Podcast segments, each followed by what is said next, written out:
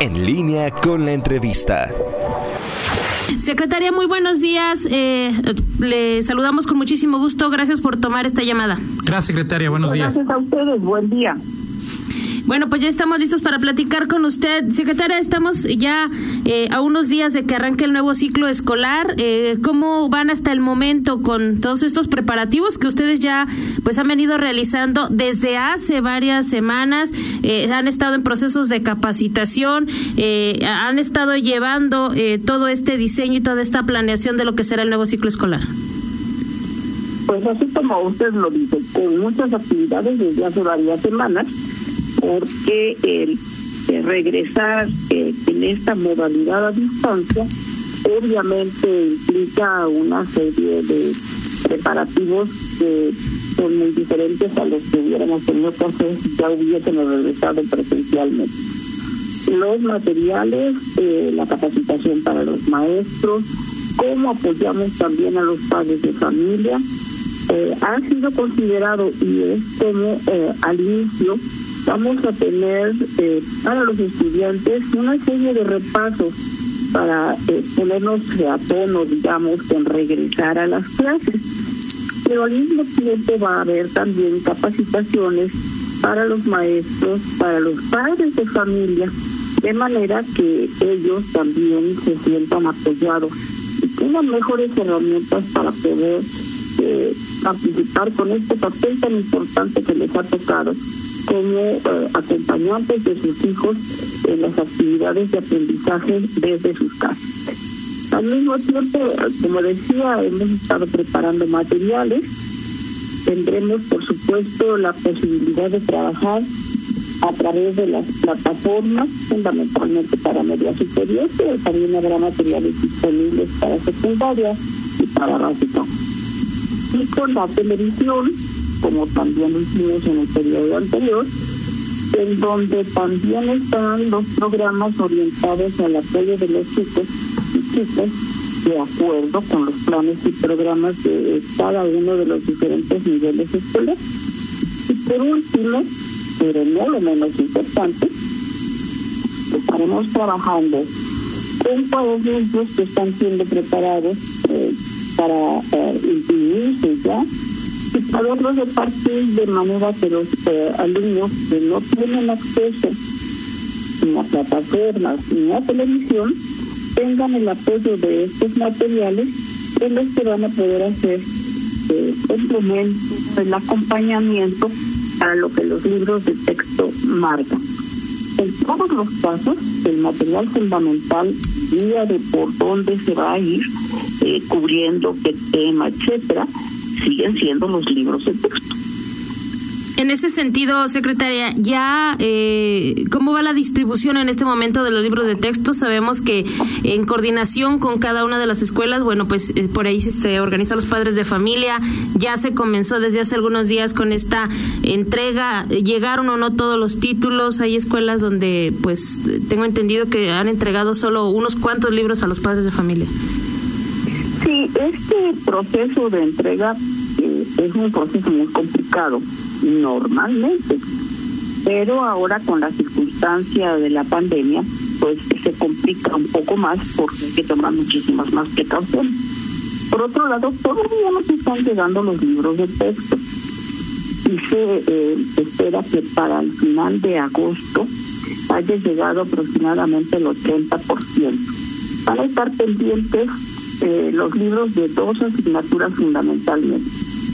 Eh, la parte de educación cívica y ética y la nueva asignatura que se llama vida saludable. Esto se calcula que llegarán en el transcurso de septiembre. ¿Por qué no nos preocupa? Es porque, como mencionaba, las primeras tres semanas van a ser de repaso de trabajo socioemocional fuerte, porque bueno, eh, estar en la casa todo el tiempo y ahora también en las vacaciones, todo el tiempo encerrados en casa, afecta y afecta mucho. De tal manera que en estas primeras tres semanas, ese repaso y este trabajo socioemocional no van a usar los nuevos libros de texto. Y eso nos da tiempo para que terminen de llegar y terminen de distribuir. Calculamos que sí, para esas eh, eh, tres semanas, cuando esas tres semanas terminen, estaremos ya eh, con los libros nuevos del ciclo escolar, de nuevo, distribuidos en su mayoría. Insisto, probablemente todavía estarán faltando los correspondientes a educación cívica y ética y el de vida sanidad y estos como otro eh, como parte de los materiales que ya me comentaba hace un momento el tema de los cuadernillos esta distribución de los cuadernillos en qué momento esperan que ya se esté llevando a cabo eh, como bien lo menciona usted para que aquellas zonas o aquellos lugares en donde los alumnos no tienen acceso a estas eh, herramientas puedan contar también con este material y dar seguimiento al programa educativo esto va a estar acoplado también a la entrega de los libros de texto porque llegar hasta todas las localidades eh, tiene su buen grado de dificultad y entonces para evitar que haya dobles movimientos en los casos en donde se van a distribuir cuadernillos, esto se va a acoplar entregándolos a las a las cabeceras municipales y a través de ellos con el personal de la secretaría y con la participación de los maestros y los padres de familia completaremos la entrega de manera que también, como son los cuadernillos que corresponden al nuevo ciclo escolar, estarán antes de que iniciemos estas actividades. Secretaria, buenos días de nueva cuenta. Le saluda Antonio Rocha. Usted es una persona que la mayor parte de su carrera profesional ha trabajado con mucho éxito en el sector educativo. Vamos a iniciar un proceso inédito. Eh, seguramente usted lo ha pensado muchas horas, secretaria. ¿Qué expectativa tiene de este modelo que se pone en marcha a partir de lunes? Ah, ¿qué le puedo decir? Quisiera que tuviéramos otra opción pero desafortunadamente esta pandemia nos ha venido a, mostrar muchas cosas que ignorábamos, aunque la teníamos frente a los ojos, no les poníamos atención, en muchos sentidos. Quizás le diría que una de las áreas más importantes que sabíamos que estaba ahí, que teníamos que atenderla, pero que no éramos tan conscientes de su impacto, era la salud Nadie podría decir que no le interesa su salud. Nadie podría decir que al sistema educativo no le interesa la salud de los niños, niñas, de jóvenes, maestros, directores. Por supuesto que no. Pero pero no lo hacíamos con tanta conciencia y con tanto énfasis como nos ha venido a demostrar la pandemia que es indispensable hacer. Y la otra faceta, hay muchas más, pero voy a tocar solamente otra faceta que nos viene a, mostrar descarnadamente la pandemia. Esas son las grandes diferencias que existen en la sociedad, las grandes, eh, los grandes desequilibrios que vivimos y que de alguna manera, y déjeme que no es consuelo porque dicen que por el mal de todos consuelo de atarantados, no, no, no lo digo en ese sentido, pero es todo el país, prácticamente todo el con excepción de los países muy desarrollados, eh, se ha puesto de manifiesto estas grandes desigualdades que existen. Y en nuestro caso particular, Guanajuato, como el resto de México, pues nos encontramos con que eh, hay países, hay lugares en donde todavía en las condiciones socioeconómicas son tan difíciles que los chicos no pueden tener acceso ni a televisión le suena a uno de extraño. No, no tiene nada de extraño, ahí está. Y por tanto tenemos que poner más atención precisamente en esos chicos, en estas niñas que están en esas situaciones que en cualquiera otro. No vamos a descuidar a ninguno de los demás, por supuesto, pero sí nos preocupa de manera especial en estos eh, chicos y chicas cómo logramos que no se resalten porque de otra manera esta forma de trabajo lo único que haría sería eh, aumentar las desigualdades. Y no lo podemos y no lo queremos permitir. De tal manera que sí de mis preocupaciones y como usted dice tomándome muchas horas de, de pensamiento de reflexión es cómo hacemos para que puesto que la condición socioeconómica no podemos cambiarla con una varita mágica, ¿cómo hacemos para mitigar los efectos que esta situación combinada con este modelo de atención nos puede causar? Ahora, secretaria, ¿de qué factor, de qué factores, de qué suma de factores va a depender que este modelo que tendremos por lo menos un semestre alcance el mayor rendimiento posible? Pues yo creo que de la combinación de todos los participantes.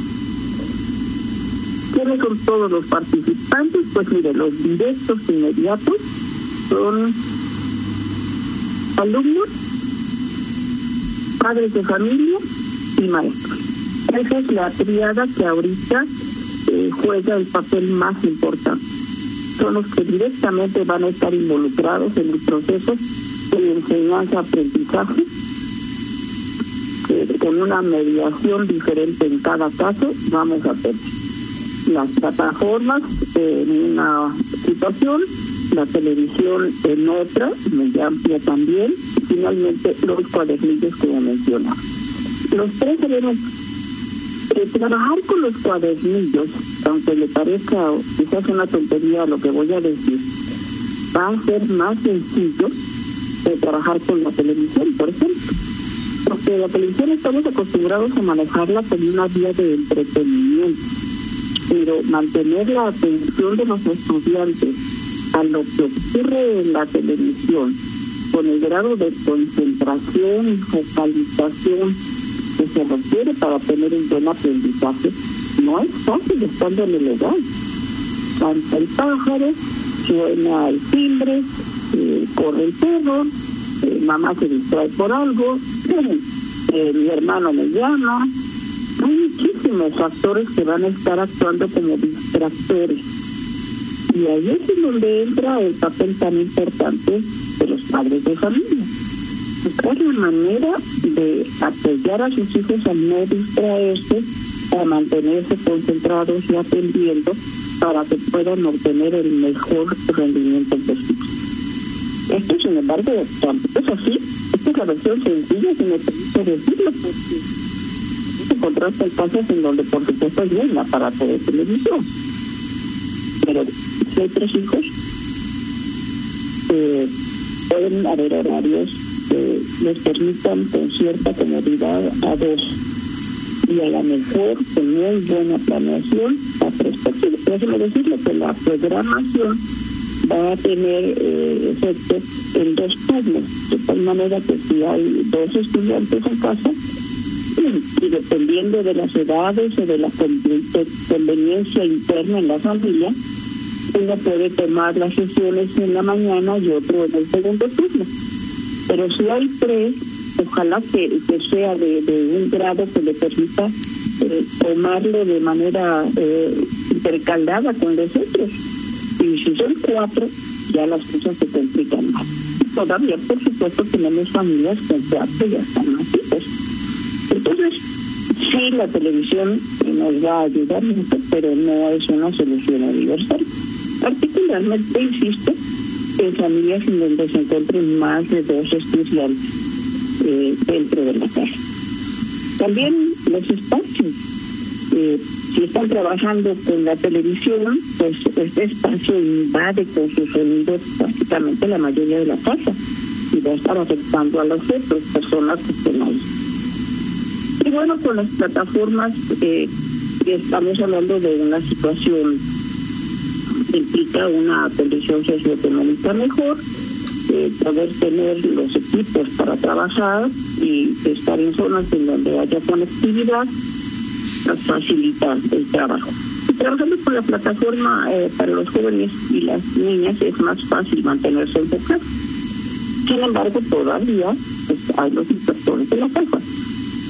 Entonces los maestros van a tener el segundo también eh, papel en esta interacción de los, de los alumnos y su equipo. Van a ser los alumnos y su maestro en donde el maestro tiene que estar al pendiente de lo que se va presentando en la televisión, que va a ir acorde con, lo, con los tiempos que respondería a lo que también marca el libro, y qué sería el eh, espaciamiento que se va ideando entre los temas de acuerdo con la planeación que se tiene. El maestro va a ir atendiendo a sus alumnos, propiciando algunas actividades que le permitan confirmar que los eh, estudiantes lograron entender y eh, podían aplicar esos aprendizajes o completando en los casos en que se perciba que haya alguna deficiencia en la forma en que eh, están interactuando con ese nuevo aprendizaje.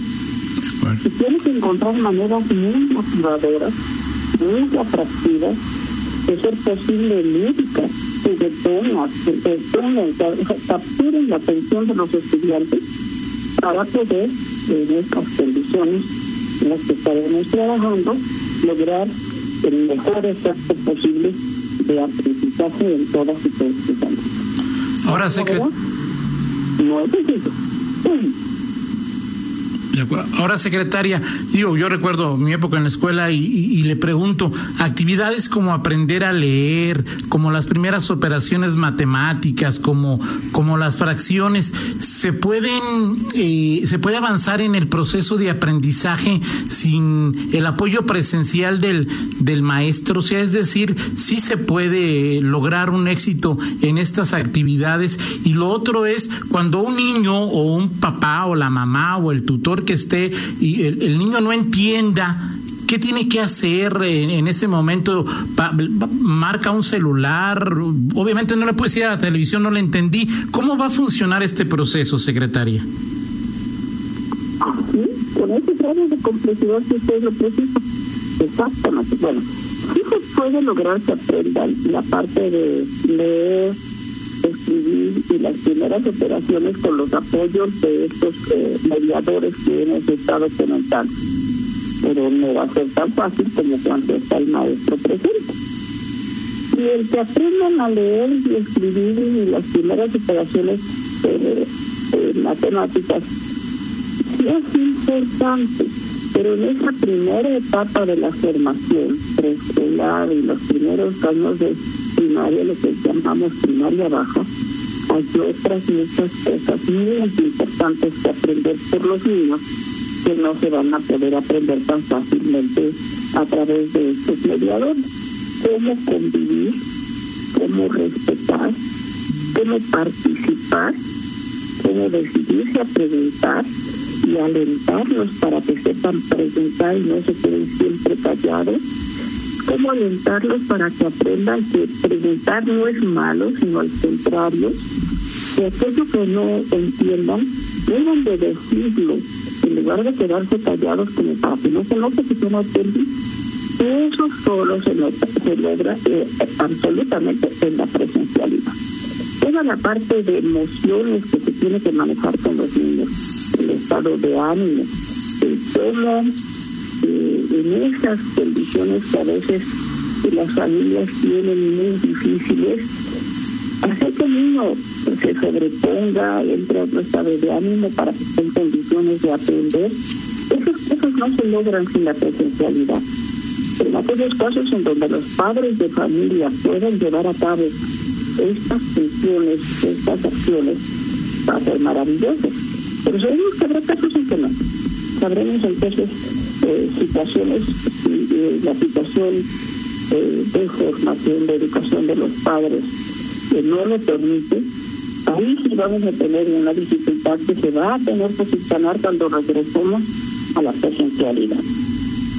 Si los niños logran identificar y, atreverse a plantear que los padres detectan que eh, su hijo o hija no está entendiendo claramente, Sí, efectivamente, es a través de las comunicaciones posibles, ya sea por teléfono, ya sea a través de la red social, que puede hacerse el contacto con los maestros para hacerles saber la dificultad que están enfrentando y serán los maestros los que o hablen directamente con los estudiantes o eh, asignen actividades que piensen que van a facilitar. Los maestros, más allá de los materiales en cualquiera de estas tres legislaciones, van a estar preparando materiales complementarios.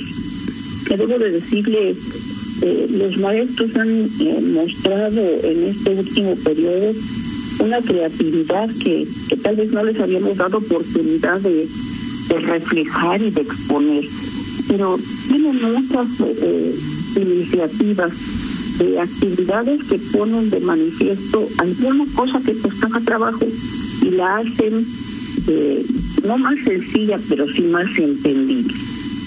Y en esta ocasión ellos van a participar también eh, con la preparación de materiales, con la preparación de ejercicios, actividades, aventuras, juegos, lecturas, que ayudarán para que estos aprendizajes puedan ser eh, mejor entendidos y adquiridos por los estudiantes. El maestro no deja de ser el factor fundamental para el aprendizaje a pesar de esta situación. Él va a tener o ella van a tener una intervención muy directa e importante como no solo acompañantes en el aprendizaje, sino como motivadores y también como quienes van a entregar estos otros ejercicios, lecturas, juegos, etcétera, que complementen las posibilidades de aprendizaje en casa.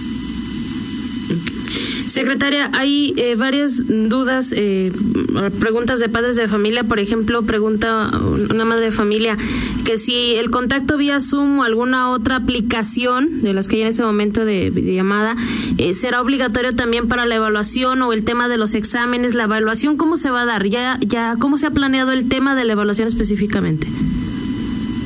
En este periodo primero de trabajo a distancia, no va a haber una evaluación eh, tradicional, porque no se puede.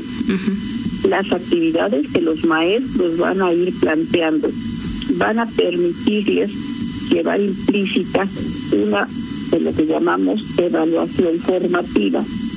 Es decir, yo pongo ciertos ejercicios o juegos que me van a permitir identificar si quien los realiza, es decir, el estudiante, ha entendido o no. Y esta evaluación formativa me va a permitir primero darme cuenta de cuáles son los eh, huecos o dificultades y segundo atenderlos. Y eso me va a permitir a lo largo del tiempo irme asegurando de que se vaya logrando el aprendizaje que necesito en este periodo y en esta temática tal manera que exámenes como tal no va a haber mientras estemos a distancia. Esta parte se va a llevar a cabo ya de manera formal, con eh, evaluaciones más cercanas a lo tradicional, cuando regresemos a la presencialidad. Mientras tanto, no tendremos este tipo de evaluaciones. Será evaluación primero diagnóstica al regresar en estas tres semanas darnos cuenta cómo están los chicos, qué aprendizajes mantuvieron más allá del periodo de receso, qué aprendizajes no habían logrado y necesitamos que logren para empezar el siguiente ciclo.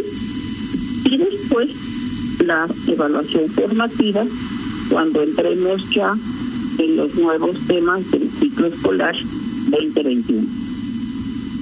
Ok. Eh, secretaria, eh, también nada más mm, me gustaría preguntarle, y sabemos que es uno de los retos grandes que están enfrentando en este momento, porque hay padres de familia que ya no pudieron pagar las escuelas privadas para sus hijos, tuvieron que sacarlos de, ese sistema de, educación, ahora están buscando un espacio en escuelas eh, públicas, y el reto también que viene precisamente para la Secretaría de Educación en dar un lugar a esos niños en, en alguna escuela. En este momento no va a ser presencial, pero cuando regresen, eh, cuando se dé el regreso ya a clases en, eh, digamos, en, en, las aulas, esto no se convertirá en un problema tener grupos muy grandes, tendrán que abrir nuevos turnos. ¿Cómo, se, ¿Cómo se ha pensado en todo esto? Y si hay la suficiente capacidad para atender a todos esos niños que antes estaban en escuelas privadas y que hoy tendrán que pasar al sistema público.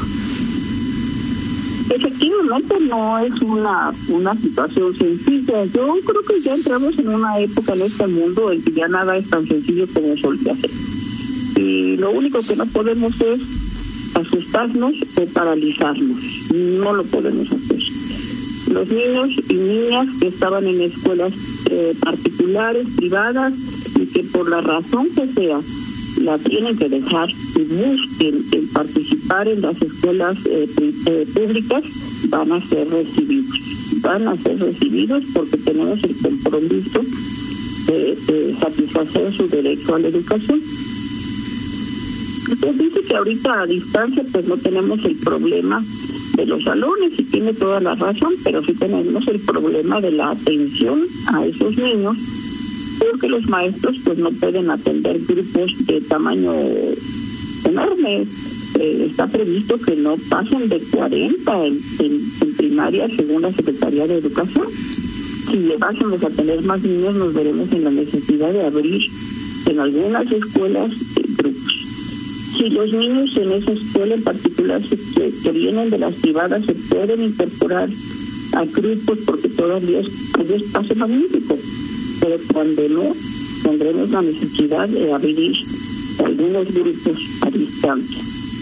Cuando regresemos a la presencialidad, y bueno, se supone que serán unos meses, todavía no sabemos con certeza llegará hasta el final del semestre, eh, la incorporación a los salones, a las clases presenciales, está previsto que no sea de todos los alumnos al mismo tiempo porque la intención es que todavía en la presencialidad, por algún tiempo, hasta que estemos completamente seguros de que ya se eliminaron 100% los contagios, estaremos trabajando con un modelo híbrido. La mitad de los niños irán unos días y la otra mitad los restantes, para poder cumplir dentro de cada salón el requisito de la sana distancia y poder también reducir el riesgo de algún contagio. Eso eh, nos agrava todavía más la situación porque vamos a necesitar jugar con los espacios para que eh, podamos trabajar. Hay la, posibilidad de usar espacios al aire libre. Eh, si hay un salón de juegos, pues en ese salón si hay un espacio en donde lo podamos eh, organizar, estaremos utilizando todos los espacios disponibles para tener el cumplimiento de la sana distancia y la eh, organización y programación de movimientos de los, de los alumnos para diferentes actividades nos va a ayudar también para intercalar esos grupos extra que en donde se necesiten se irán formando. Va a un ejercicio de logística de alto grado de complejidad para eh, buscar la manera de cumplir con los distancia, eh, cumplir con la atención eh, a los chicos en presencialidad y eh, atender a todos a los que haya necesidad de atender. No me pregunte con precisión cómo va a ser, porque depende de cada escuela.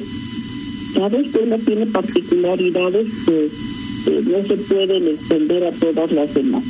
Y vamos a trabajar con los directores de las escuelas para ir diseñando ese mecanismo en este tiempo de distancia, de manera que ya lo tengamos bien analizado y tengamos en práctica cuando regresemos a la presencialidad.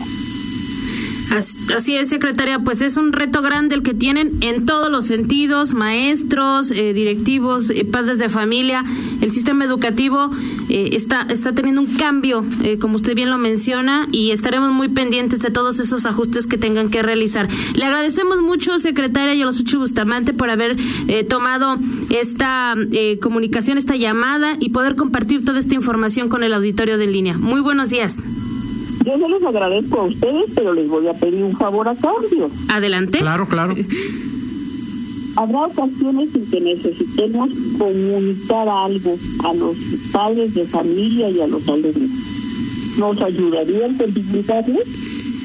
Claro que sí, claro que sí. Los micrófonos. de información, mensajes de, necesidad de que se haga tal o cual cosa, eh, alguna explicación, que a veces necesitamos una área de difusión más amplia para que más rápidamente llegue a la comunidad educativa.